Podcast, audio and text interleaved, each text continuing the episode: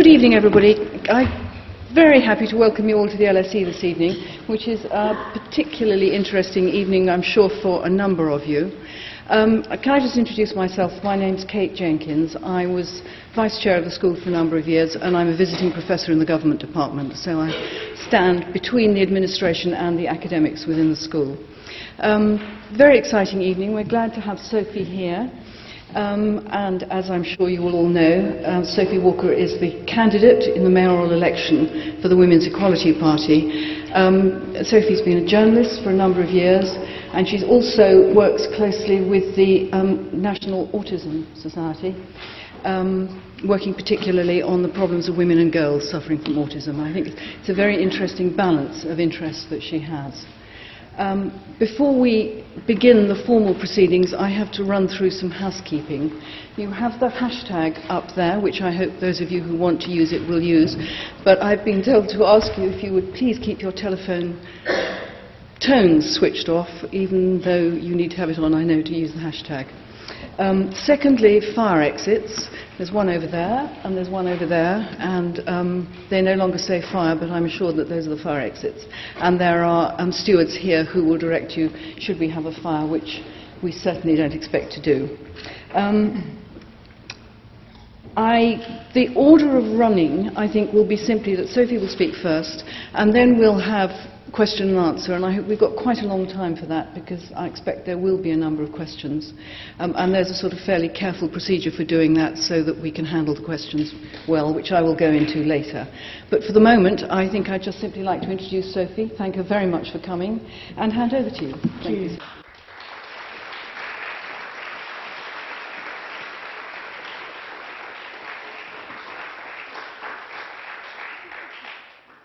Hello. It's uh, such a pleasure to be here. Thank you all for coming. Um, the title of this uh, address is called Why Equality is Better for Everyone. Um, I think I say that about 10 times a day now, and I never get bored of saying it. Two months ago, I gave a speech in which I said that it felt as though we were on the edge of something extraordinary. We were launching our campaign for elections on May the 5th, so that for the first time in British history, voters would have the chance to put women's equality at the top of the political agenda. When you go to the ballot box a week on Thursday, you will all have the opportunity to vote for a party that has as its beating heart the needs and experiences of women. But in fact, the extraordinary started happening much sooner than I anticipated. it's already happening.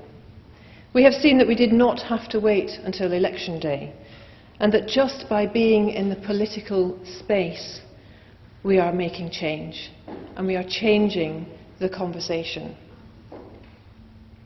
Recently, Sadiq Khan said that a vote for him would put a proud feminist in City Hall.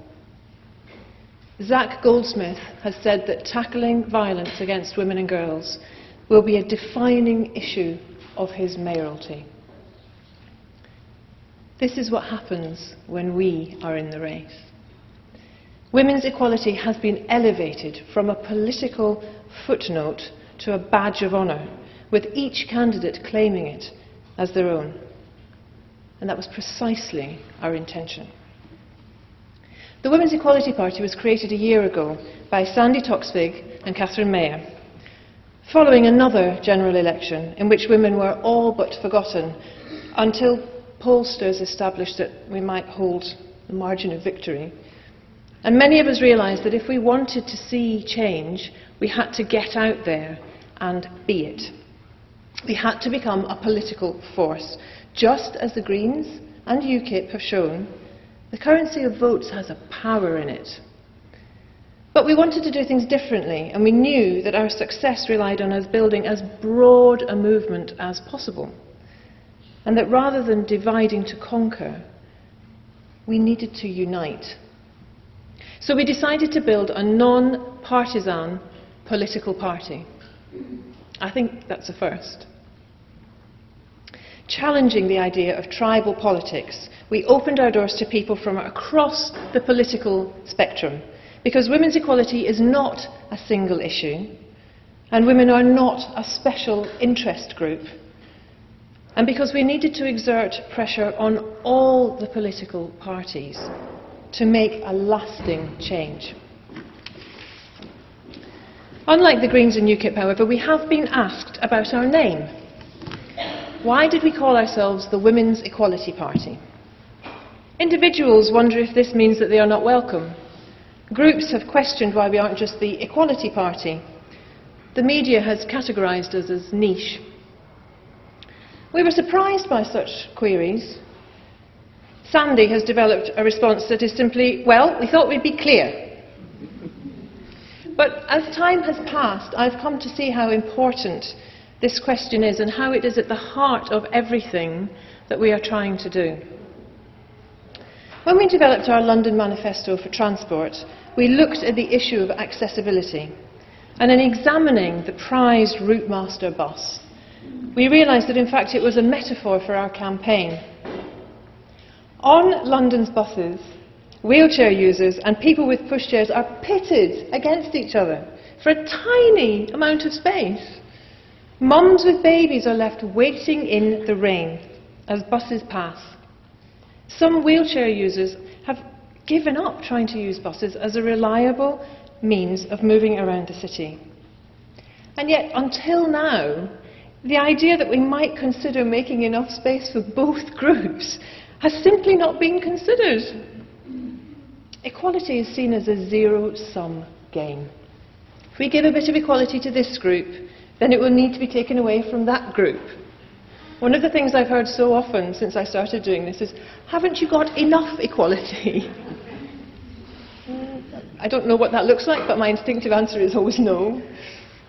And our response here is to say, let's design a better bus. When we can all use the bus, the public transport system does the job it is supposed to do. People cut down on car journeys, air pollution falls. Put simply, equality is better for everyone. Let's take childcare as another example. London has the highest rates of maternal unemployment in the country. Across the country, 1% of men are using their paternity leave.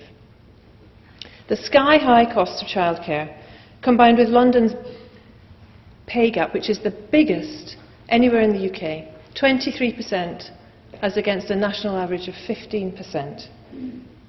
It means that the sensible decision, in fact, for many, the only decision, is nearly always going to be that the woman does the caring. And increasingly, that also means caring for older relatives as well as for young children. So women are dropping out of the workplace and men are dropping out of their families. It is a system that works well for no one. Let's take a closer look at what's going on in our economy. Right now, our economy does not work for women, and that is a problem because women make up half the population.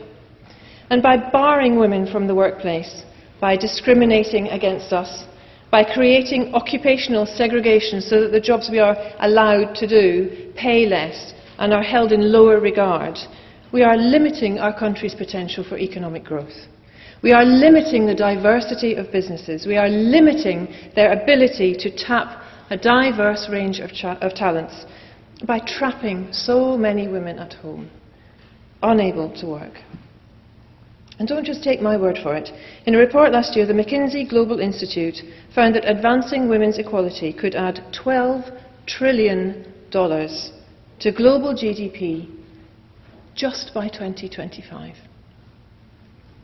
And yet the old fashioned political parties continue with their old fashioned approach. The recent budget announcement is a case in point.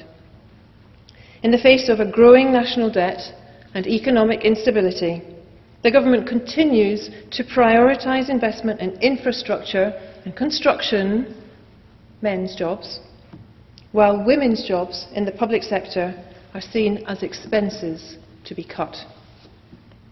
The result? To drive women into even greater dependency on government services and benefits.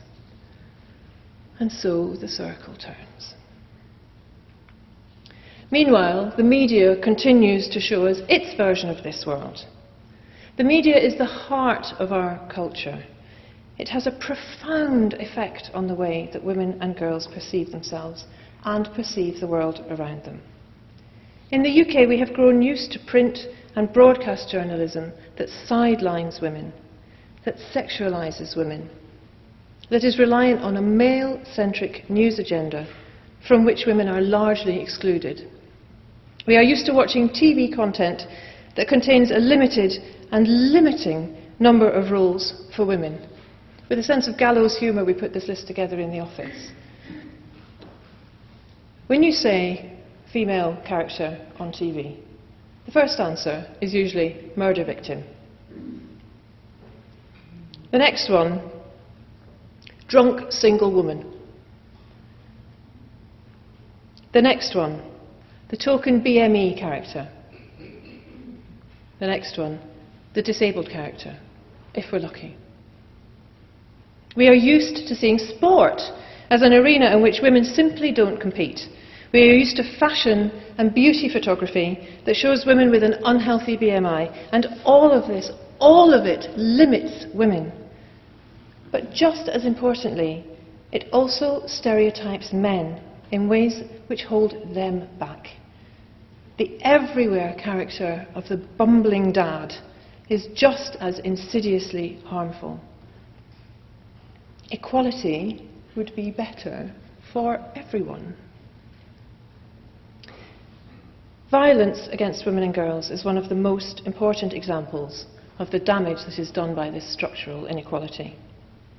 For it is a structural violence that is largely perpetrated by men against women on the basis of their gender.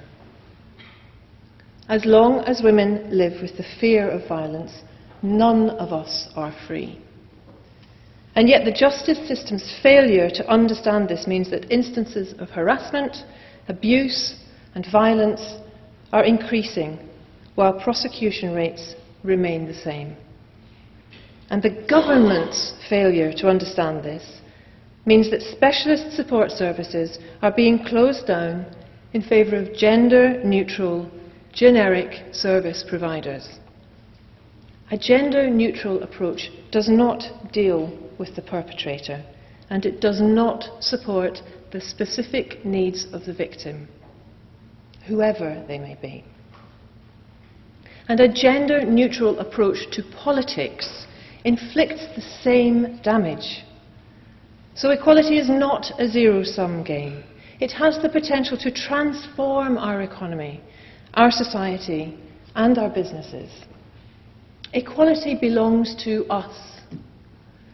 City Hall belongs to us.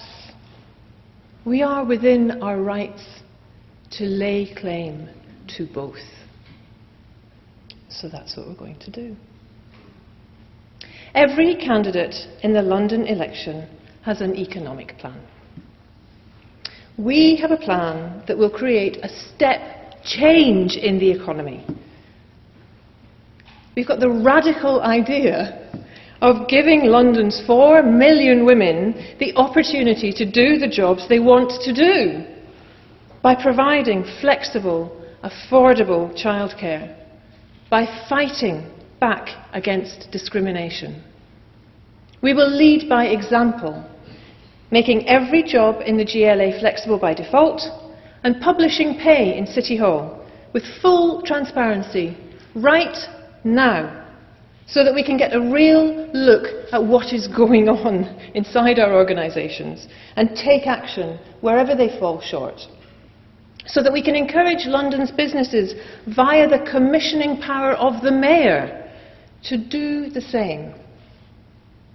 We will make sure that part time workers are paid at the same hourly rate as those on full time contracts. Revolutionary! But it doesn't happen otherwise. We will make work work. Every candidate has a line about childcare.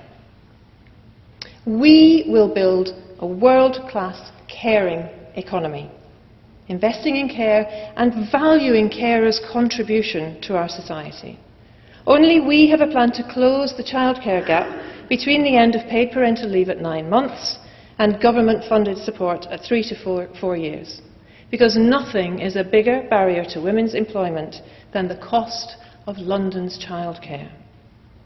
We will ensure that London's boroughs meet their duty to provide care for disabled children.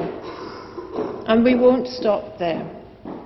We will convene a commission on care so that we can truly see the scale of demand and the scale of the chronic recruitment problem for carers of older people. We will ask care providers to pay a living wage and provide quality training for a job that should be respected. We will encourage employers to provide five to ten days of paid care leave each year and a day one right to request flexible working. Good employers will also offer a period of adjustment leave because sometimes the need to care for a loved one can turn your life upside down. Every candidate has a housing plan. Boy, do they have housing plans. Only we will put more money into women's pockets right now to make rent affordable right now. And that matters because twice as many women as men in London spend half their salary on rent. And when overall, every year, women in London earn 70 billion pounds less than men in London, they have a very different idea of what affordable housing looks like. And I want to be clear. There is no silver bullet for a housing crisis on the scale of the one that London faces right now. Any candidate who insists that only he has the answer is doing Londoners a disservice. Instead of arguing over piecemeal plans, this very old fashioned politics, my idea is better than yours, no mine is, no mine is, no mine is, no mine is, we say let's combine the vision and scale of our collective ambition in a cross party committee for housing action. A cross party committee that puts the needs of all Londoners ahead of political gain. Within that, we will ring fence funds to provide homes for some of the most vulnerable people in London, the women and children fleeing domestic violence. There were 146,000 incidents of domestic violence in London last year. We must ensure places of refuge for people who are currently trapped in dangerous situations and cannot afford to leave. Because London can never prosper when women live with the fear of violence. Every candidate has a policing plan. Only we see that stamping out violence against women and girls has to be a priority. We talk about gang crime. We talk about knife crime. Why do we not talk about the fact that in the city where we live, 85% of young women experience harassment on our streets? Why do we not talk about the fact that every day in London, 15 rapes are recorded? Right now, I don't know if you've seen them, we have a billboard campaign that is running across London. Some of those adverts were refused because they used the word rape. We were denied the language to tell the story of London's women. We do need more police, yes, we will train a modern, diverse police force that understands survivors' experiences, that has the trust of the community, that can do policing better for everyone. We will also provide sufficient and sustainable funding for specialist support and counselling services that are for and led by women, including BME women, including disabled women, so that no survivor is ever turned away. But we need more we need to be ambitious. We need to be hopeful. We need to build a tolerant and respectful society. So we will teach the next generation to respect and protect each other by providing specialist sex and relationships classes in all London schools, a directive straight from City Hall. Every candidate has a plan for transport. Only we will put accessibility and safety at the top of the list. The night tube is no good if women are afraid to use it. So we will introduce a night watch service on buses, trains, and tubes following the fare dodger model. We will improve lighting, Wi Fi, and information so that victims know how to report harassment and bystanders can stop it. We will use an inclusive design process to build better buses and accessible tube networks. We will build more cycling facilities and cycle highways so that women and children can bike around the city in the same numbers as men, in greater numbers and in safety. That kind of equality is better for everyone. Gender equality could deliver so many prizes untapped billions in economic growth, better functioning institutions, more accessible transport, safer streets, and cleaner air. But the biggest of all is a more harmonious society. Research clearly shows that more gender equal countries are better places to live. They have lower rates of depression, lower rates of divorce, higher rates of well-being. They are happier, safer places. I want that.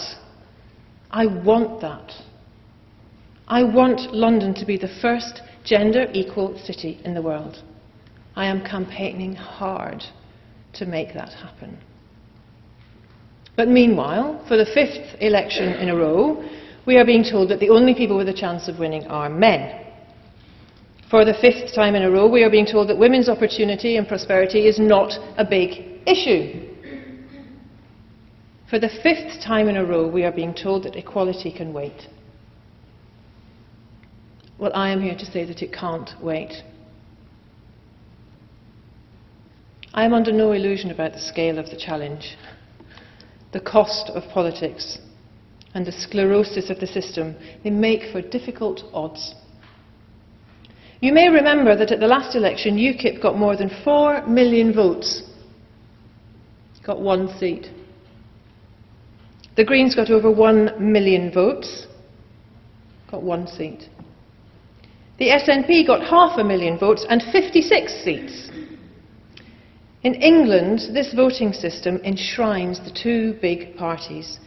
It makes them feel they don't need to earn votes. It makes them feel that they are entitled to them. It leaves the electorate so disillusioned about the possibility of change that it stops voting. More than 9 million women and 8 million men did not vote at the last election. That's 9 million women too many and 8 million too many men. In London, in this London election, things could be different. The proportional voting system means that broad support beats geographically concentrated votes. And you know something great? I really believe we can win. But this means doing politics differently. At every step of this journey since we set up the Women's Equality Party, we have dared to ask ourselves are we doing this this way because it's the way it should be done? Or are we doing this this way because it's the way it's always been done? We wanted to build a political movement rather than just a political party. So we crowdsourced our policies with experts and with volunteers in cafes and kitchens up and down the country. And we engaged skilled volunteers in setting up the party, creating everything from our logo to our local branches. We had to build a different kind of funding model. We don't have the multimillionaire backers that the Conservatives have. We don't have the Labour Party's unions. So we had to be creative. We built a crowdfunding campaign called WeBay so that supporters on low incomes could sell off the things they no longer wanted to raise money for the party. Recently, artists such as the Chapman brothers and Damien Hirst have also supported us by donating their artworks.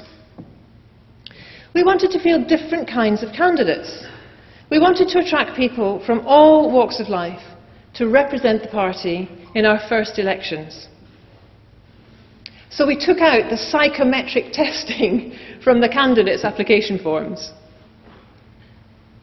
We made it an open application process. We offered bursaries to those on low incomes. We provided childcare for candidates. The result is a diverse list of inspirational women, some of whom are here, many of whom had never been involved in politics before. We wanted to build a different kind of media campaign. We don't have the media access that the other political parties do. They keep putting us on the lifestyle pages. So we had to innovate. We built campaigns on digital platforms and social media. Our We Count campaign supports women to geomap and reclaim sites and locations where they experienced unwanted sexual attention. To say that they count, to make their mark. We will make a mark. We are already making a mark. The groundswell of support we have seen since we established the party a year ago has been phenomenal. We now have around 47,000 members and registered supporters and 73 branches across the UK. When the government threatened to remove feminism from the A level syllabus, I went directly to the Minister of Education with all those people, some brilliant campaigners, and all of those votes behind me. The government did a U turn because votes matter. The day we kicked off our campaign in Scotland, Nicola Sturgeon announced an expanded childcare programme because votes matter. When I attended the Women of the World mayoral hustings, I had the peculiar experience of hearing Sadiq Khan make to that audience the same speech that I had given at a previous hustings. Because votes matter. Across the country, we are seeing the old parties fighting to regain ownership of women's equality. And every time they use our lines in their manifesto speeches, every time they lift our policies for their manifestos, every time they decry violence against women in the media, we celebrate. And then we raise the bar a bit higher. On the 5th of May, there will be a place in London where we are all equal. It's the ballot box.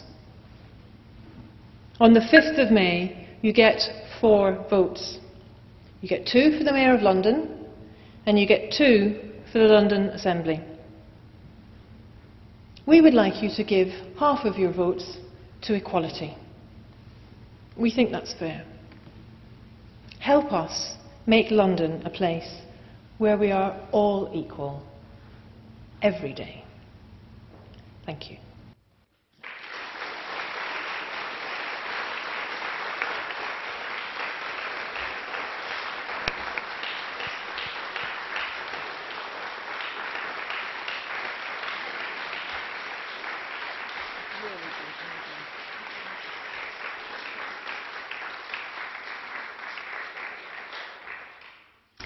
Well, Sophie, thank you very much indeed. I think that was an excellent exposition of a number of tricky issues, extremely clearly. Thank you very much. Um, questions now. Can I just make a couple of points? I do want to emphasize that the LSE is deeply committed to the importance of freedom of speech, and we want everyone to feel they can put their point of view clearly. But we are also committed to respecting each other and recognizing that while we might not agree, we should accept that people have the right to say it, but equally, if people are going to say things that seem extremely contentious, that they recognize that they need to be careful and respectful similarly in how they do it. So I'm sure this will be an entirely relaxed occasion, but I'm always asked to say that, so thank you for listening.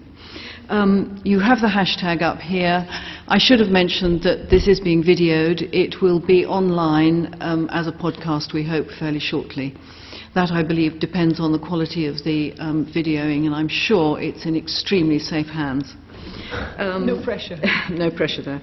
Um, and that's all I need to say. Would you please, in asking questions, um, say who you are and where you're from. Of course, if you don't want to, then you don't have to, but it's very helpful for us to know who's here and who's asking questions. Um, just because we're interested, not because we want to follow it up in any way. Um, so, can we now move to questions and um, ask Sophie to take as many as she can? Yes, um, lady at the back there, and lady over, somebody over here with purple. Thank you. Hi, um, I'm Jacqueline, and I've lived in London for most of my life.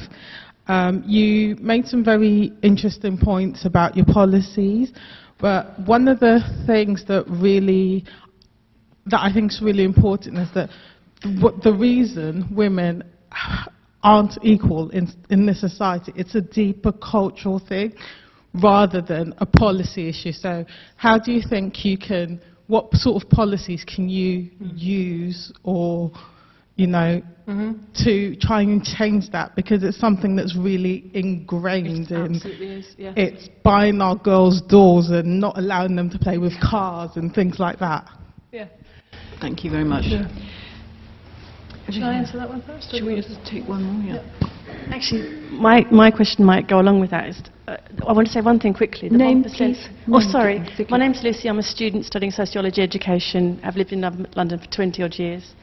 Um, I want to say quickly about the 1% of men who take paternity leave. That's 1%. Of, I heard it was 1% of all men, and I was quite disheartened. But it is 1% of all men, so that meant it's a high proportion of the eligible men, which was a little bit heartening because, it, again, it's that thing about it's a movement in the right direction. So I thought that was nice. But my question was um, you mentioned City Hall's going to do sex and relationship education throughout all schools. At the moment, I know the Tories are completely three line whipped anti sex education compulsory. Uh, and I'm personally I'm for it. But then I think if, if the academies come in, how is that going to work? But I think as well it's a good thing. Is, to me, sex and relationship education is a good way of educating everybody, boys as well, about equality, about female issues, and that's mm. one of the areas you could be addressing the, the cultural ingrained idea that women are less than men or mm. whatever. Mm. Thank you. Um, so, uh, Jacqueline, yes, it's absolutely ingrained, and uh, that is why uh, we set up a whole political party to concentrate on this. Um, and I think that our approach um, is to say that we need, uh, we need to restructure, and we need to restructure all the way along, all the way through every approach. And that's why we set the six objectives that we set um, which, are, which include equal education, equal parenting, equal pay, equal representation in business and in working life, equality in the media, and an end to violence against women. Because we think that this is, this is not something that you can do in bits. And that's why it's taken us so long to get so very, very, very far, very, very short distance. Um, because the other political parties come at this precisely like, like that, like a detail. So they will sort of surface and occasionally say, oh, somebody's, uh, somebody, somebody says something about equal pay, or we'll tweak this bit over here. And then go back down into whatever they were doing before. And then, you know, occasionally they'll hear something else about uh, discrimination. So, discri- okay, well, tweak that valve over there. And, and what we're saying is that um, it's all got to happen all at the same time, all together. The, the, the, question of uh, how our culture views women is so closely tied to women's capacity to earn. It's so closely tied to women, the way that women are portrayed in the media. It's so closely tied to women's voices in Parliament. Men outnumber women uh, two to one. It's so closely tied to the paucity of women in leadership positions in business, but also the occupational segregation that means that you know, little girls are being told that they shouldn't be doing this or they shouldn't want to do that or that actually they need to do this. We did some really interesting work with the Young Women's Trust who have ambassadors uh, working, speaking to young women in, in job centres because that's where that pay gap starts right there. You know, they arrive looking for a job and they are, young women are steered into lower paid childcare often jobs and young men are steered into construction work which is immediately better paid and, and then and we're off. And so it, yeah, it, I think it's all so interlinked that the only way that we can tackle this is to do all of it together as a, as a, as a, a, a connected piece of work. It's not about, you know, it's not a clause here. It's not a tinkering with a piece of legislation there. We are so far beyond that. Um, I was telling somebody else the other story the, my, the other day. My daughter, I've got a six-year-old daughter, and she's going through that phase where she's really worried about when I'm going to die. And she keeps saying, but when are you going to die, Mummy? When, how old are you again? When are you going to die? Um, and, uh, and obviously I'm doing this every day, and I'm keenly aware of all the research that says how long it's going to take before we close the gender gap. Um, and the World Economic Forum had estimated it was going to take so long that I actually turned around to her and said, I'm going to be here till I'm at least 162. um, the sex and relationships education, Lucy. Um, it's a policy of the Women's Equality Party. It's a UK wide policy. Um, we think it's absolutely vital. Um, and we have introduced it into our London mayoral uh, uh, policy document because, as Mayor of London, you've got a huge amount of sway. You can decide what you want to make priorities. We've seen the previous mayor has taken on various aspects of education. I think uh, that it would be entirely fitting for the next Mayor of London to decide that this is a priority in London schools, that London schools should lead the way. We are, it is a cruelty to our young people, frankly, not to give them this level of support. It really is. Um, and the 1%, I think it's a terrible shame. I find it hard to be optimistic and positive about that 1%. But I think it's very difficult for men, and I think you know what we don't want to do is to say, "Oh, they're hopeless. Why aren't men doing?" What we've got to do, in much the same way I was saying earlier, is we have to look at all the reasons that men don't feel able to take paternity leave, and that means changing workplace cultures where men feel uncomfortable about asking. It means doing something about pay levels. You know, when you're in a, you know, if you are in a, a family where the, the, the, the man is the breadwinner, then you know it doesn't make sense. It's very difficult. It's a, it's a luxury for some, really, to even contemplate taking that time off. Um, so that's why I think stuff like flexible working is so important, because we need to be able to give men and women the opportunity to balance lives, families, work, and to do it in partnership um, and, to, and, to, and I also think that actually, you know, what's been fascinating about this mayoral campaign has been talking to businesses in London, talking to young people, young people particularly in business, in tech businesses, who um, they don't want to work in old-fashioned patterns. They don't want to work from 7 o'clock in the morning until 10 o'clock at night in an office or on a board with 10 other white men. They don't want to do it. They want to work flexibly and imaginatively from different places at different times. And young men in particular are joining this party because they want to be, uh, they want to be parents that see their children. Um, and so actually I think there's a real challenge to business here because they are going to start losing talent. They are really going to start losing talent if they don't take this on board. Right, thank you. Next few questions. Sorry, I can't see people over here. Any, any more questions? Right, person in the middle there, yeah. Um, there towards the end, and someone over there with wonderful red hair. Hi, Sophie. Thank you very much for your talk. Loved hearing you speak again. And you know, I'm obviously now by now you know I'm a big fan, and I'm right behind you, and I'll be voting next Thursday. Um, I have so many questions, but I'll try and limit them to one or two. You've got time, don't worry. um, to begin with, I wanted to ask you, you know, what is, um, what, what are your plans, what's next for the party? In terms of, yes, next week we're going to vote for you here in London, but what, what about after that? What are you guys planning to do in, in terms of a wider scale and a bigger scale? That's what I'd love to know. And um, my other question, which I actually forgotten now. It's on the floor. Thank you. Was um, once again, I think uh, what you're talking about, you know, cross-party um, um, collaboration is fantastic, and I'm, I'm once again going to bring up the youth in, in the city and what, what your plans are in terms of that. If you've had any further thoughts around that, and um, maybe the last question I'll say, I'll just say about starting the branch because I really want to do that and I want to know how I can do it. so. Sure, fine, thank you. Yes. Sophie, thank you very much Sorry, I'm very sorry. Name, names, please. Sorry, Your name and my name's Jeanette you're from Putney, Fine, thank you, Jeanette. um, the dreaded Putney with the wonderful High Street. We have, I don't know, um, the, the present mayor seems to have done absolutely nothing about the air quality in London, and I'm wondering if you could help us and tell us what you intend to do when you become mayor.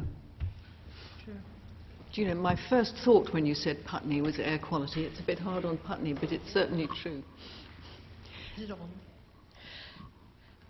I'm Teresa, I'm an artist and I live in London. Uh, I've been fighting for many of the things that you've been saying since I was 18 and I'm now a very old bird.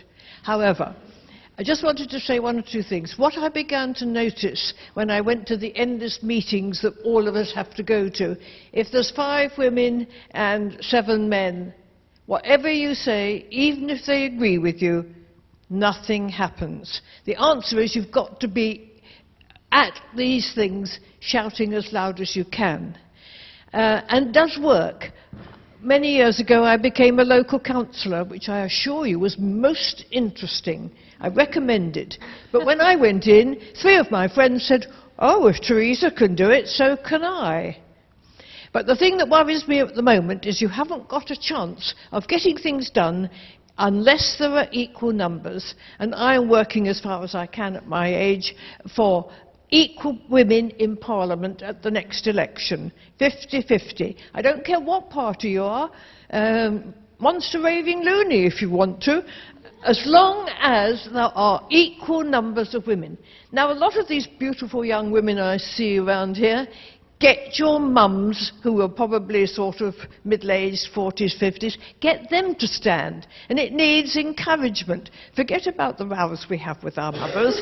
Get them to stand. If they won't stand for Parliament, try the local authority. It's only when we have equality in Parliament that we are going to get other things done. And I wish you all well. Thank you.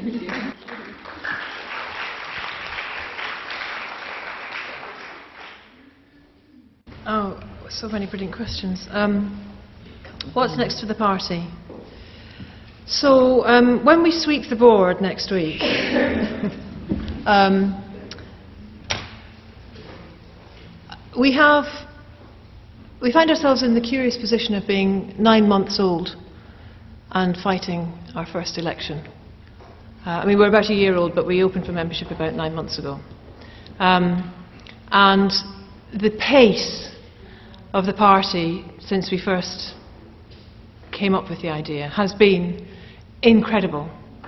Um, we, have, we only do things fast, uh, as these exhausted people in the front row will tell you.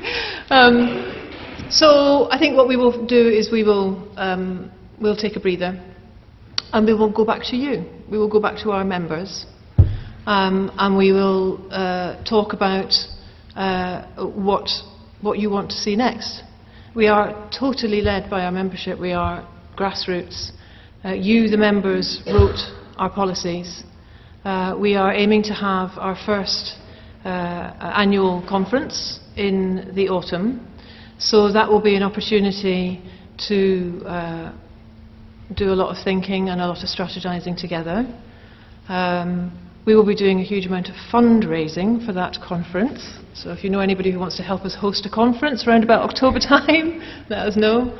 Um, but really, the next bit is the next bit is is learning from this experience, from learning from the first uh, election, uh, and putting that into a strategy for 2020, and consulting our members on, on, on how you want to develop the party to do that. Um, in terms of uh, helping youth uh, be part of politics, this is a really, really good question. This is such a good question because um, this is another thing that I've really noticed in, in, in participating in this mayoral campaign. um, is how little actually there is um, across uh, the, the, the, the, general uh, conversation in London about what it means to be young in London and what it means to live in London as a young person, what that feels like. Um, and that, you know, that spans a whole range of stuff that I think we should be doing better. From, for example, um, you know, there's a piece on SRE that I, we, I really want to do. I, I, think we need to be um, looking within the conversation on housing at uh, building communities where young people can thrive. So it's not just about building houses, it's about having youth centres, it's about having spaces for young people. Um, and also, I think there's a, there's a lot about um, uh, services supporting young people uh, to, to, to thrive and flourish. Um, one of the, a lot of the work I do with uh, the um, autism support group that I run, um, I set up a. So I came to politics when my daughter was diagnosed with autism, and I was really shocked by how poor the understanding and support services were, uh, particularly for uh, girls with autism and parents of girls with autism because we have this idea that autism only happens in boys and they all look like Rain Man and they all behave in that way and they're all really good at maths.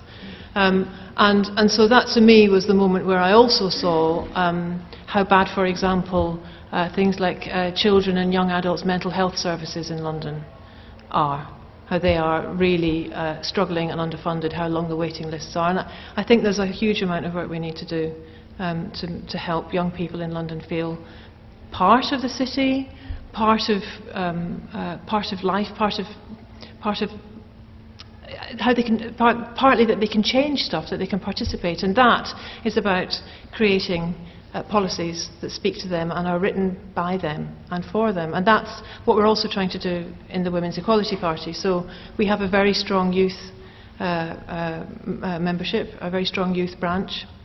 Our youngest members, we take membership from 14.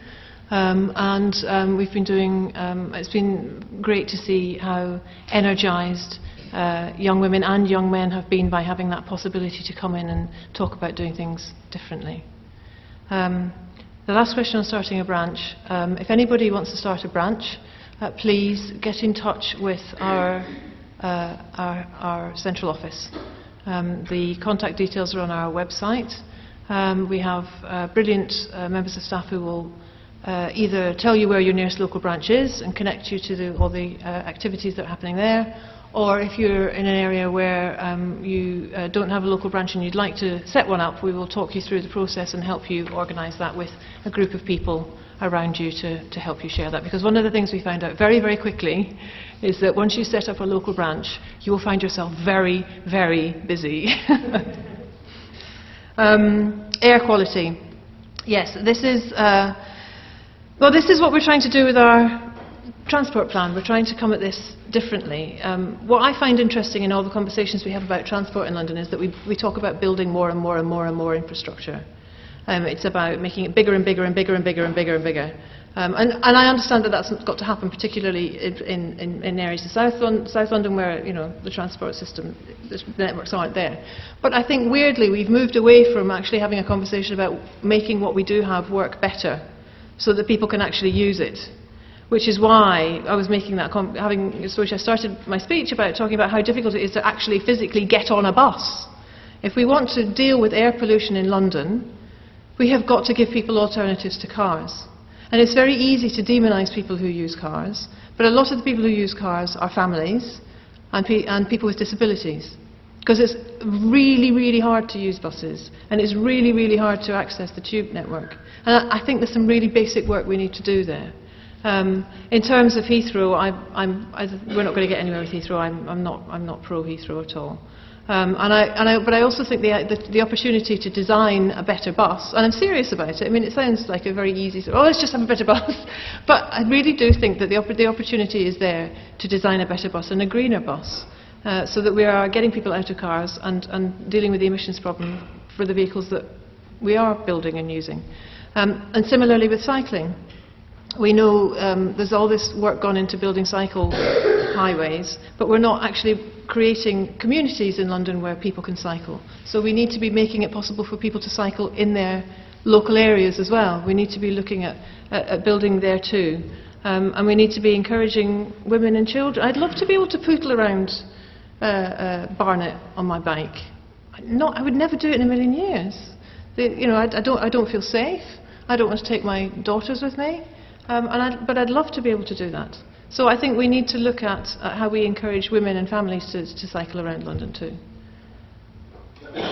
Um, uh, I don't know how to follow that. That was fantastic.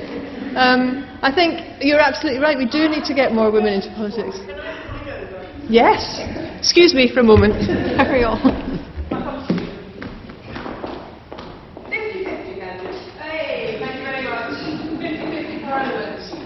So this is absolutely one of our main goals, which is uh, to, uh, to do something about the representation of women.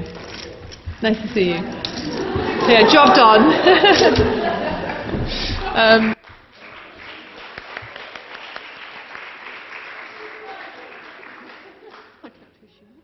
so there's, there's two things here. I'm just going to answer a question. So um, uh, I'll call it down the hallway. Um, we, there's two things about this. One is, yes, absolutely, we need to have 50-50 women, and we need to be doing, I think we can do some very basic work in terms of using quotas to uh, solve this problem.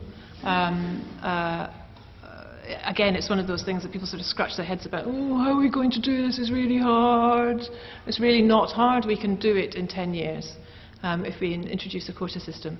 But there's a, there's a deeper piece of work we need to do too, which is something that we are doing at the Women's Equality Party, which is uh, giving women the confidence to do politics, to come into campaigning, to join a political party, to raise their heads above the parapet, to say, you know, actually, I do have a voice and I want to use it and I want to, to do this differently. Some of those things are very practical issues. Um, I'm really suddenly realised I can't see anybody over there. Sorry, I've been speaking behind a lectern. Um, some of those things are very practical issues um, because actually it's expensive to do politics. And, and that's a reason why fewer women do it. Um, you have to, to, to, to campaign, you have to have funds. You have to be able to walk away from a job for a period of time and canvass and, and talk to people and, uh, and, and pursue that really punishing schedule of campaigning. Um, and so there's some, and that's why we took the very practical measures that we did in terms of offering um, uh, support to candidates on low incomes and, and childcare support. You know, it's another reason that women don't, don't do politics or are reluctant to do politics because everything so often comes back to childcare. We, um, so we offered childcare support, and you know, nobody's ever done that before. It blows my mind that nobody has ever done that before. That no political party has offered childcare support. We're having a conversation with um, the Electoral Commission. We were talking to about it in terms of, you know, does this come under the, the bracket of um, uh, campaign expenses? Like, don't know. no one's ever done it before. That, that to me is incredible. So yeah, I mean, there's, there's, a, there's a lot of work to do, and, and, and, and a lot of it is actually very straightforward. It's just that no one's thought of doing it before. Good. Sophie, thank you very much. One there, yes. Sorry, I'm conscious this lectern is completely blocking us. Can I, may I just, if you'd like to go first, and then one, two, three on this side as well, please. Let's get as many in as we can. Sophie, do you want to come over here? to- Yeah, shall I stand up? So that- Hello! Terribly sorry, I hadn't realised the extent to which this was blocking us out. Let's do that. Sure. They got there. Um, hi, my name's Lauren. Um, I thought it was interesting how you described yourself as a non-partisan party, um, and I think especially from a PR point of view, that's a really great idea. But it seems like a lot of the issues that you kind of want to implement, so especially the provision and the extension of affordable childcare, seem far more ideologically aligned with the left. And so what I was wondering is how far do you believe it's really possible to be a non-partisan party and also to be a party of intersectional, fe- intersectional feminism? Or do you think that you know, an intersectionally feminist party will always have more in common with the policies of the left? Thank you very much. Hi, my name is Anna, uh, and I'm I've lived in London for two years, but I'm originally from Denmark. And thank you for the speech. It was really interesting, and uh, I, yeah, it gave me a lot to think about. Um, but I was wondering because we don't have a women equality party in Denmark, and I haven't seen it many places in Europe actually. So I was wondering why you've started um, a women equality party here in UK. Is that because um, it's more necessary here in the UK, or is it because uh, EU feminists other places are more lazy? and that, that brings me to my second question, which is um, if we go a bit broader and we think about EU and the Brexit and everything that's coming next, um, where do you stand regarding the European social project Sure. and, uh, and the Brexit? Sure. Thank you very much. Okay. So, uh, non-partisan. Yeah, it foxes everyone, this. Um, and it's an experiment. You know, it's completely an experiment. Um, however, I completely reject the idea that equality for women is a left, is, a, is, a, is an idea of the left. Totally reject it. Um, and I think what's really interesting about this party is that we are amplifying the voices of people in all of the other parties to uh, get this to the top of their agendas too. We know that, there are women in, in all of the other parties who are saying to us very discreetly, keep going, because now we have to have that conversation here. And, and that's, that's a really important part of our work. Um, uh, in terms of uh, intersectional feminism, I wasn't quite sure what your question was, except yes, uh, we are. Um, we are. We are completely uh, uh, grassroots, grown from the bottom up. We are running a, list of uh, people, a list of women for the GLA.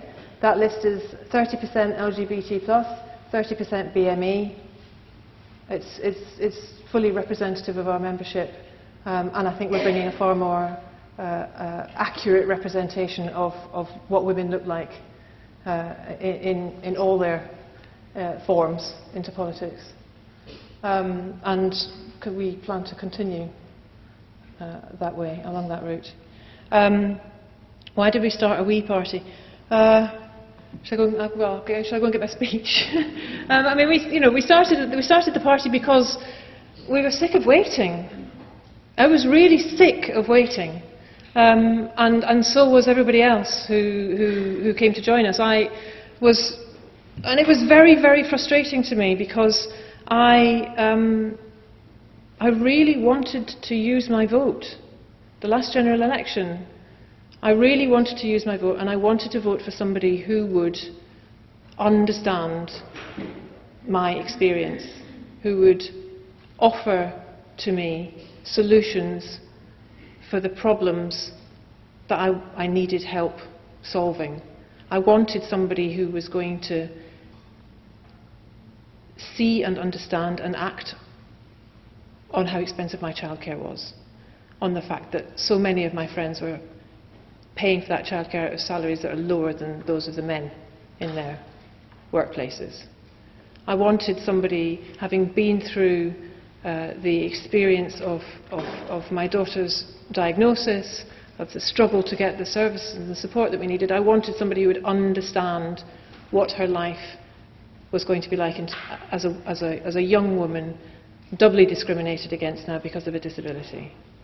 I wanted someone who was going to uh, uh, build an education system that saw, reacted, responded to the sparkle that was slowly dying in my little girl, who bounced into school at the age of four, saying, I'm going to be an astronaut, and I'm going to do this, and I'm going to do that, and came out only a very few weeks later saying, The boys say I can't do this, and I can't do that, and I shouldn't wear this. And I, can't.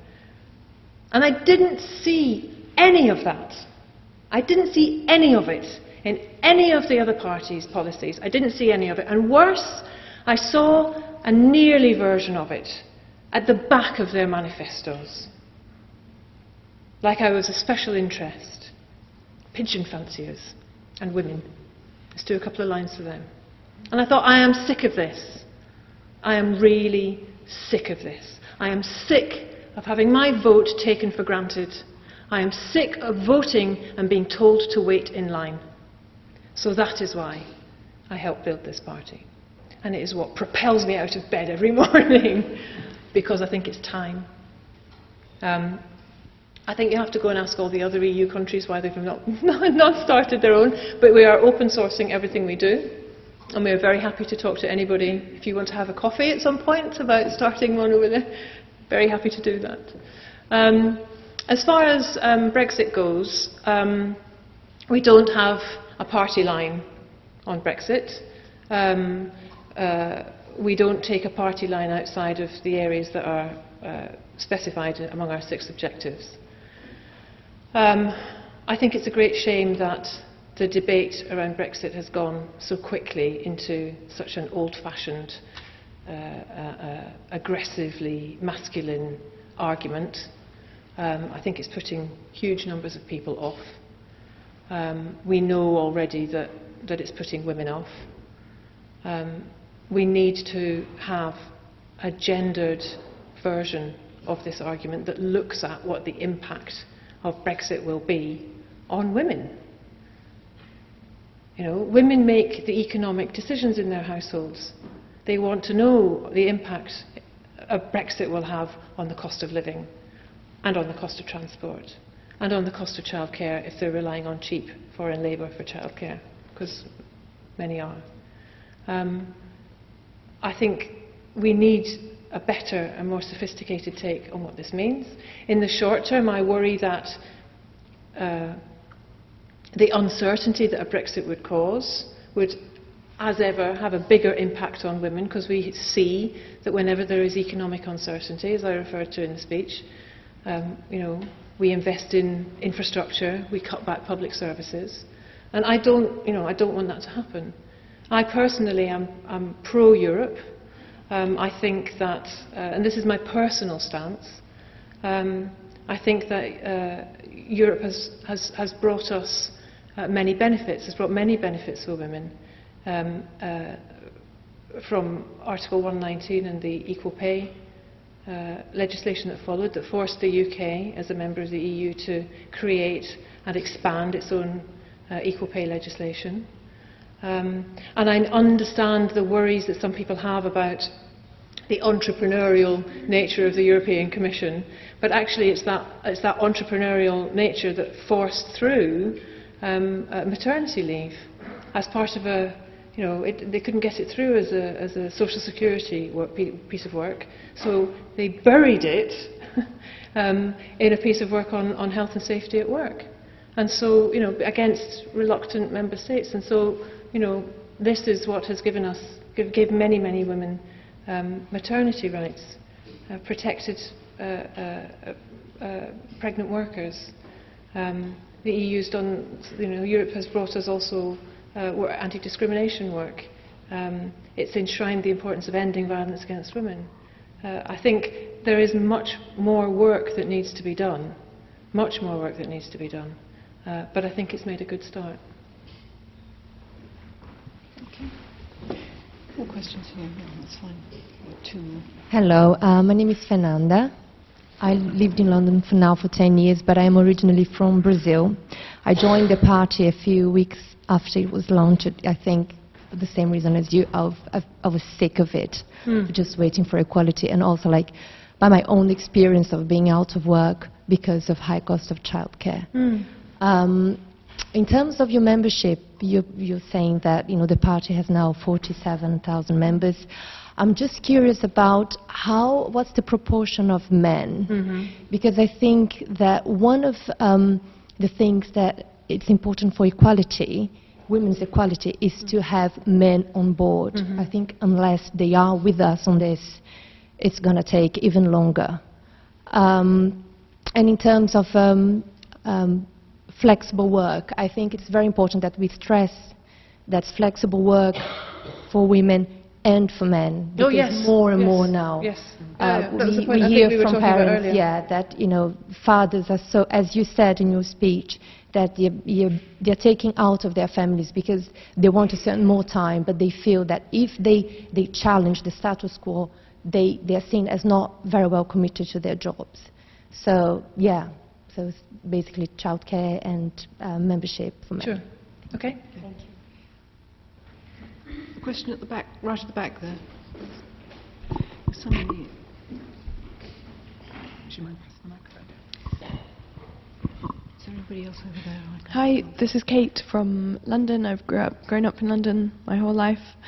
I was wondering, so I support many of your policies, but not the quotas.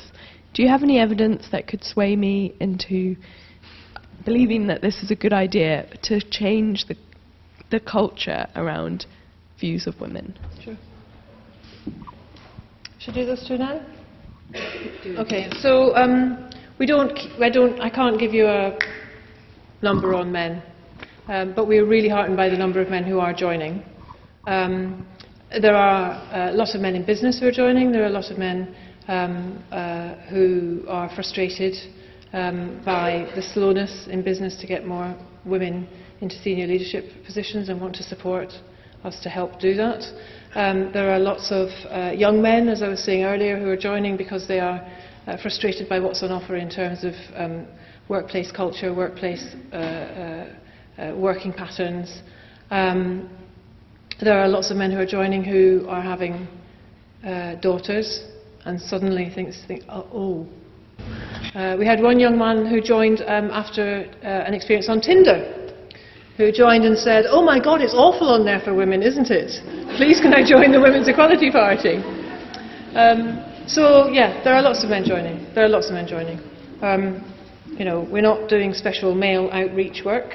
We don't need to. Equality for women is not a women's issue. It's a matter for everyone. Um, and, you know, as we grow and, and, and our presence is, is, grows on the political scene. More and more people are seeing that and are coming, coming to join us. And yes, the childcare and the flexible working, again, as we were talking about earlier, it's, as long as women care and men work, care will never be valued. It's absolutely got to be something that men and women do together. And that's at the heart of all of our policies. Quotas. I love this one. Um, this was uh, a, a decision that was taken by a membership. We went out there with our objective about equal representation in business and the workplace. How do you want to do this? The answer came back really loudly. I think it was like, you know, eight out of ten members said, you know what? Quotas. Tired of waiting, tired of being told, you know, we can do 25%. Okay, if we get, just about get 25%, that's great. Look, that's progress. Hooray. Now we can try for 30%. Really? Can't we be a bit more ambitious? Do we have to be happy with 25%? Do we why do we have to be told that 25% is the best we can do? Why do we have to buy the argument that quotas introduce mediocrity? If by that argument, the only people who are any good at anything are white middle class men. If that's really the argument, then we're saying that, that women, that black people, that disabled people can't do anything because they're not on boards and they're not running businesses. And we're also not talking about the quotas that have existed for hundreds of years. All those unspoken, unlegislated for quotas for men by men. What we're talking about is a short term, totally transparent process to offer women with the equal skills and the equal talents to go in and do these jobs. There is a huge amount of disinformation around quotas. There is a huge amount of disinformation by a small but very vocal group of anti quota people. And, and, now there is this weird idea that quotas means like grabbing the first woman who walks past in the street. We need someone for the board. I'll see you at the bus stop. That is not how it works. And we are doing brilliant, talented women a huge disservice by continuing this crazy argument that quotas somehow means that they are mediocre. And our membership is fully in agreement.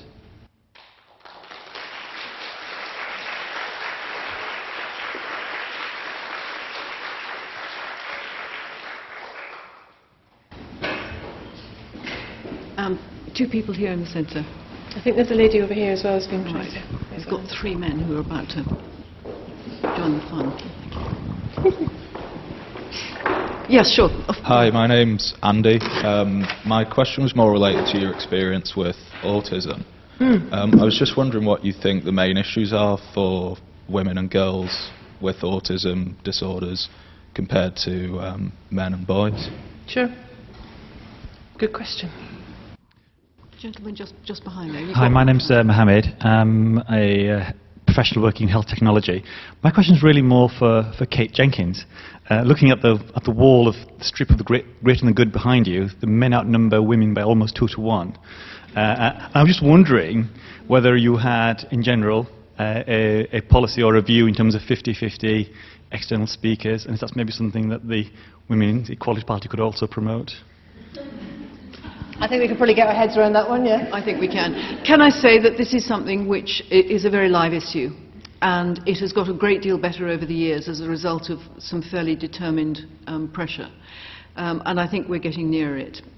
There is certainly a great consciousness here. I mean, this, this evening has been um, hosted by the Equality, Diversity and Inclusion group within the school who are working at it. Um, but the 50-50 idea seems to me unarguable, really is. Um, and although as chair I shouldn't have said that, um, nevertheless, um, this issue is, I think, is live in many places, and we have to recognise that that's the case. Joy, please do. Just to add to that, the um, school formally has a policy of aiming towards 40% minimum um, for either gender in the public events programme.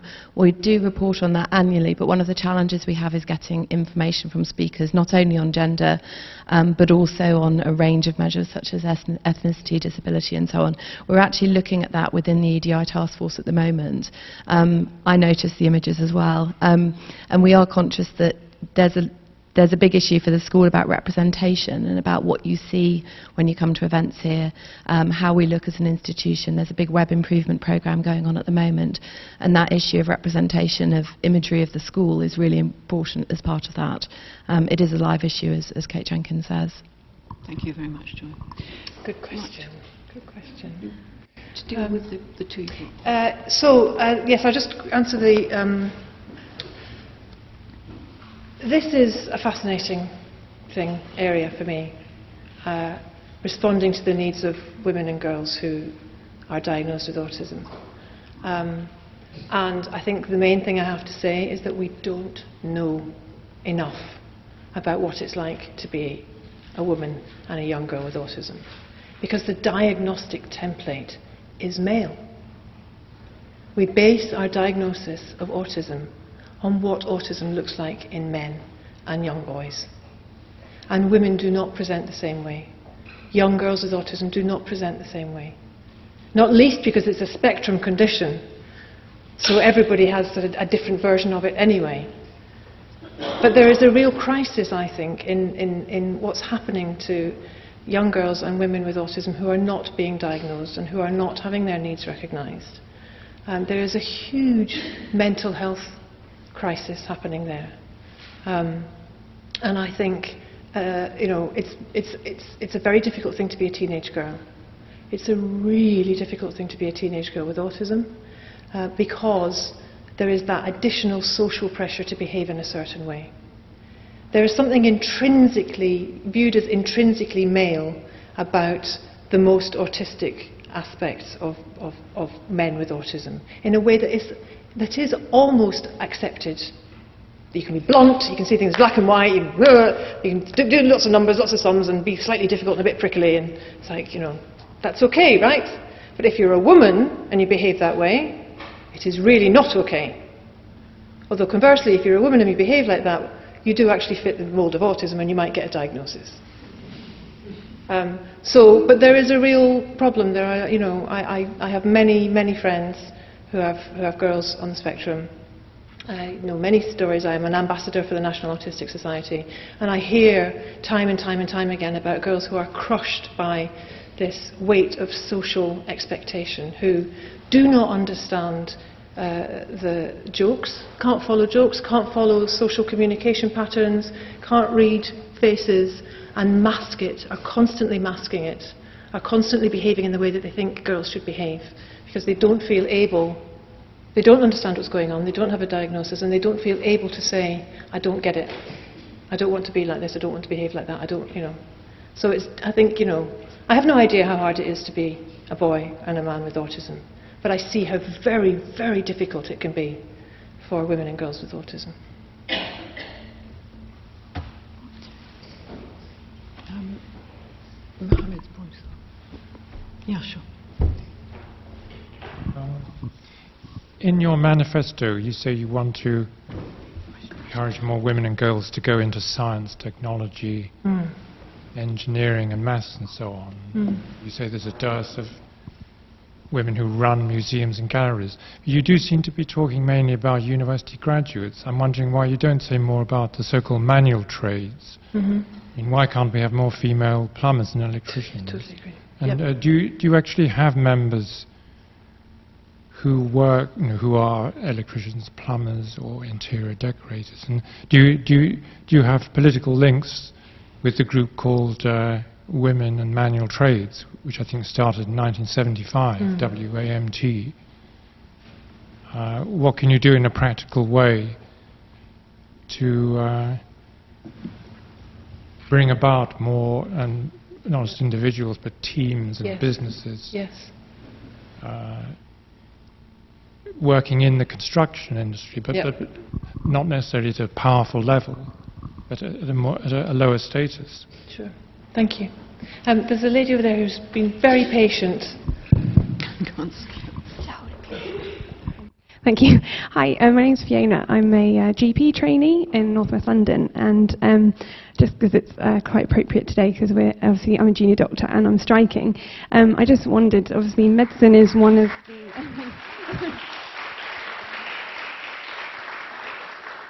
Medicine is actually one of the professions that I think um, now women's um, admission to medical schools actually surpass men, um, which is brilliant. But um, junior doctors in the new contract will be um, women will be disproportionately um, negatively affected by the new contract.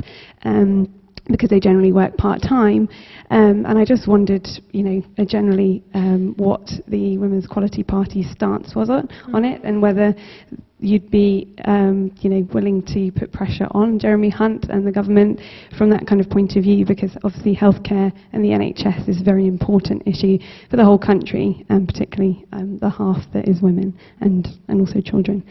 So. Um, well, I was at the vigil last night, um, and uh, have we have we've uh, the party is fully uh, behind you um, and has spoken out about uh, the huge injustice of this contract and the particular injustice um, that it implies for women. Um, we think there should be a fair and equal contract. I think uh, I was appalled to read the equalities assessment of that contract.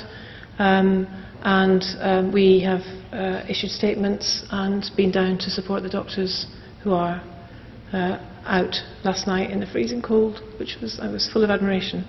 Um, I, um, it's a it's a United Nations Sustainable Development Goal, equality for women, um, and it's one that David Cameron has signed up to. Um, and so I think it's indefensible that his government is writing contracts that directly contravene uh, that. Um, yes, I'd like lots of women plumbers and lots of women engineers and lots of women who feel that they can do whatever they want. Um, uh, we have got very specific policies in our London manifesto that look at 50 50 apprenticeships right across the board. So not just STEM, but also um, you know, uh, getting young girls into construction and engineering and opportunities that they might that they are currently being told are not for them. Um, and we are building relationships with um, uh, bodies like Women in Construction and um, uh, Women in Transport, who I met recently. Um, and that's absolutely work that we will continue to do and to grow um, after the election, along with the wider piece of work we were talking about earlier. So, um, if you've got an, intro- an introduction for me in women in manual trades, that'd be lovely. Thank you. I'll see you after the uh, after the meeting. That's all right. Thank you. Sophie, any more time, or shall we? I think we're we done. I think we're just about done. We've got a, oh, another question up there. Any more last round of questions? People who haven't asked a question already, all appearing. Um, somebody right at the back, somebody there. We've got three last ones, haven't we? Hi, I'm Luke. I, I work on a program trying to increase the diversity in the legal profession.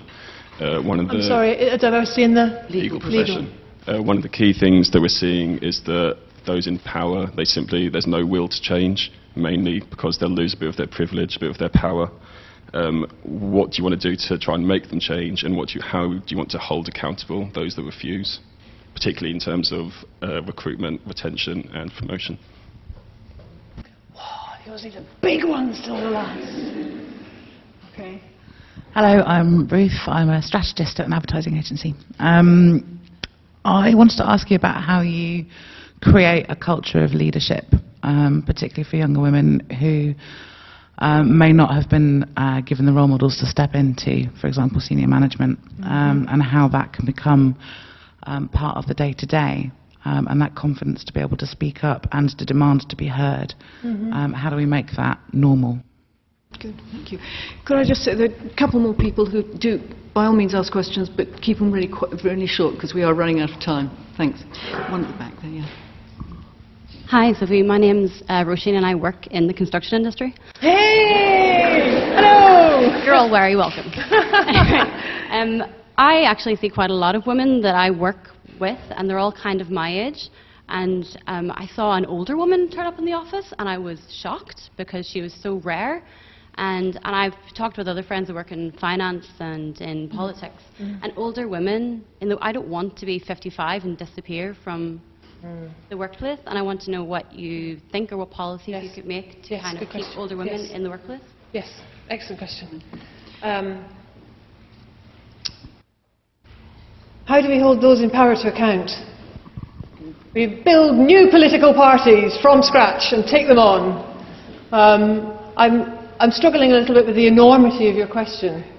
Uh, you said it was, was this specifically in the legal profession, or was this a, just a general sort of ensconced, entrenched? My work is a big question. My, uh, my question uh, Yes. I guess, how, how do you and force businesses to, to take on I Mm. mm. that Mm. mm. you're absolutely spot on. but How do you, like, in terms of equality legislation that's been around for, for years, Mm. It doesn't, doesn't work, yeah. Well, that's why we built the party. Vote for us and we'll do it. Uh, you know, we've, got, we've written policies um, that very specifically lay out how we would put these quotas in place and how long we think we would need them for, which is a short period of time in order to make the adjustments we need. Uh, we've got very clear ideas about how we can work with businesses to encourage them uh, to embrace greater diversity. Uh, I mean, I think increasingly we're pushing on an open door there because there's barely a week goes by where there isn't another report that basically says it's bad business not to have a diverse workforce and you will actually make fewer profits. Um, uh, but yeah, I mean, we're using the political system. We built a new party to, to do things differently. So that's how we plan to do it. So vote for us and help us do it differently. Um, how do we uh, introduce, um, how do we, uh, culture of leadership for young women? Ruth's question. I think we need to listen. There is a huge amount of pressure put on women to behave in a certain way. Um, we say, we tell women that if you didn't get that job, it's because you haven't done enough training. And we tell women, if you didn't get that pay rise, it's because you didn't ask for it. We tell women, if you didn't get that promotion, it's because you're not speaking up and being heard. Um, I think we need to change workplace cultures so that we can hear people and see people who otherwise aren't heard and seen, rather than putting the onus on them to act differently. Um, I keep hearing, you know, women need to get a thicker skin. Woo! I hate that. You know, we need, we need people with thin skins who feel things and can be appreciated and given the space to lead differently and work differently and create differently. Alongside everybody, you know, it's about diversity, it's about lots of different ways of, of working and leading. Uh, and I think we've got to break this mould that, that leaders look a certain way and sound a certain way and stride around being loud. Um, you know, I think we absolutely, I want to see, I, I, want, I want to, I want to say to my daughter that she can do anything she wants and she doesn't have to change herself in order to do that. And that's about making people, creating a situation where we listen better. Um, uh, yeah, the invisibility of older women is, is, a, is, is a really important thing. Um, and it's one of the things that we, talk, we have talked a lot about in terms of building policies. Um, and it's uh, one of the reasons that um, we want to take uh, action on care. I think increasingly what's happening, we're seeing now, is that women who were pushed out of the workplace or kept out of the workplace by the duties of looking after children are now uh, finding it difficult to get in or having to leave again because they are now looking after their parents or their husband's parents. Um, but again, um, this is not something that is that, that, that, you know to go back to what we were saying right at the very beginning. This isn't about um, uh, we do that thing over there, and we un- we do that valve over there. It's you know we will see and hear and, and appreciate older women when we see and hear and appreciate all women, and that starts in how we teach young young girls and young boys and, and follows through to the jobs that they do and the family balance that they strike and the, their presence in business and in Parliament and how they are portrayed in the media. I mean, it's a huge piece of work and we need to do all of it uh, all right the way through. Um, I'm uh, going to be 45 next month, uh, so I've got 10 years. I do not plan on disappearing when I'm 55. Thank you. Can we just give a voice to the youngest generation, please? Hello. I'm Jessie, and Jessie. I've lived lo- in London um, for all of my life. Um, um, I'd like to say that um, in schools, some teachers can be sexist, and um, I'd like to know if you can change that.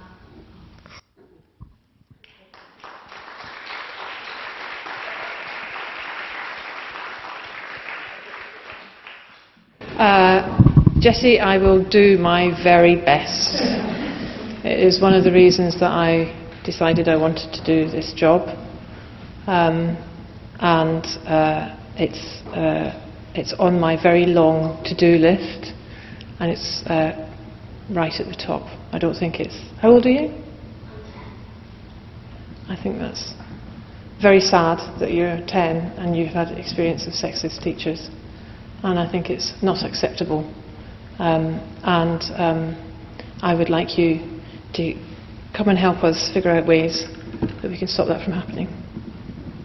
Thank you. Good. Astounded silence after the 10 year old's question. Thank you all very much. I've had a lovely time. It's been great.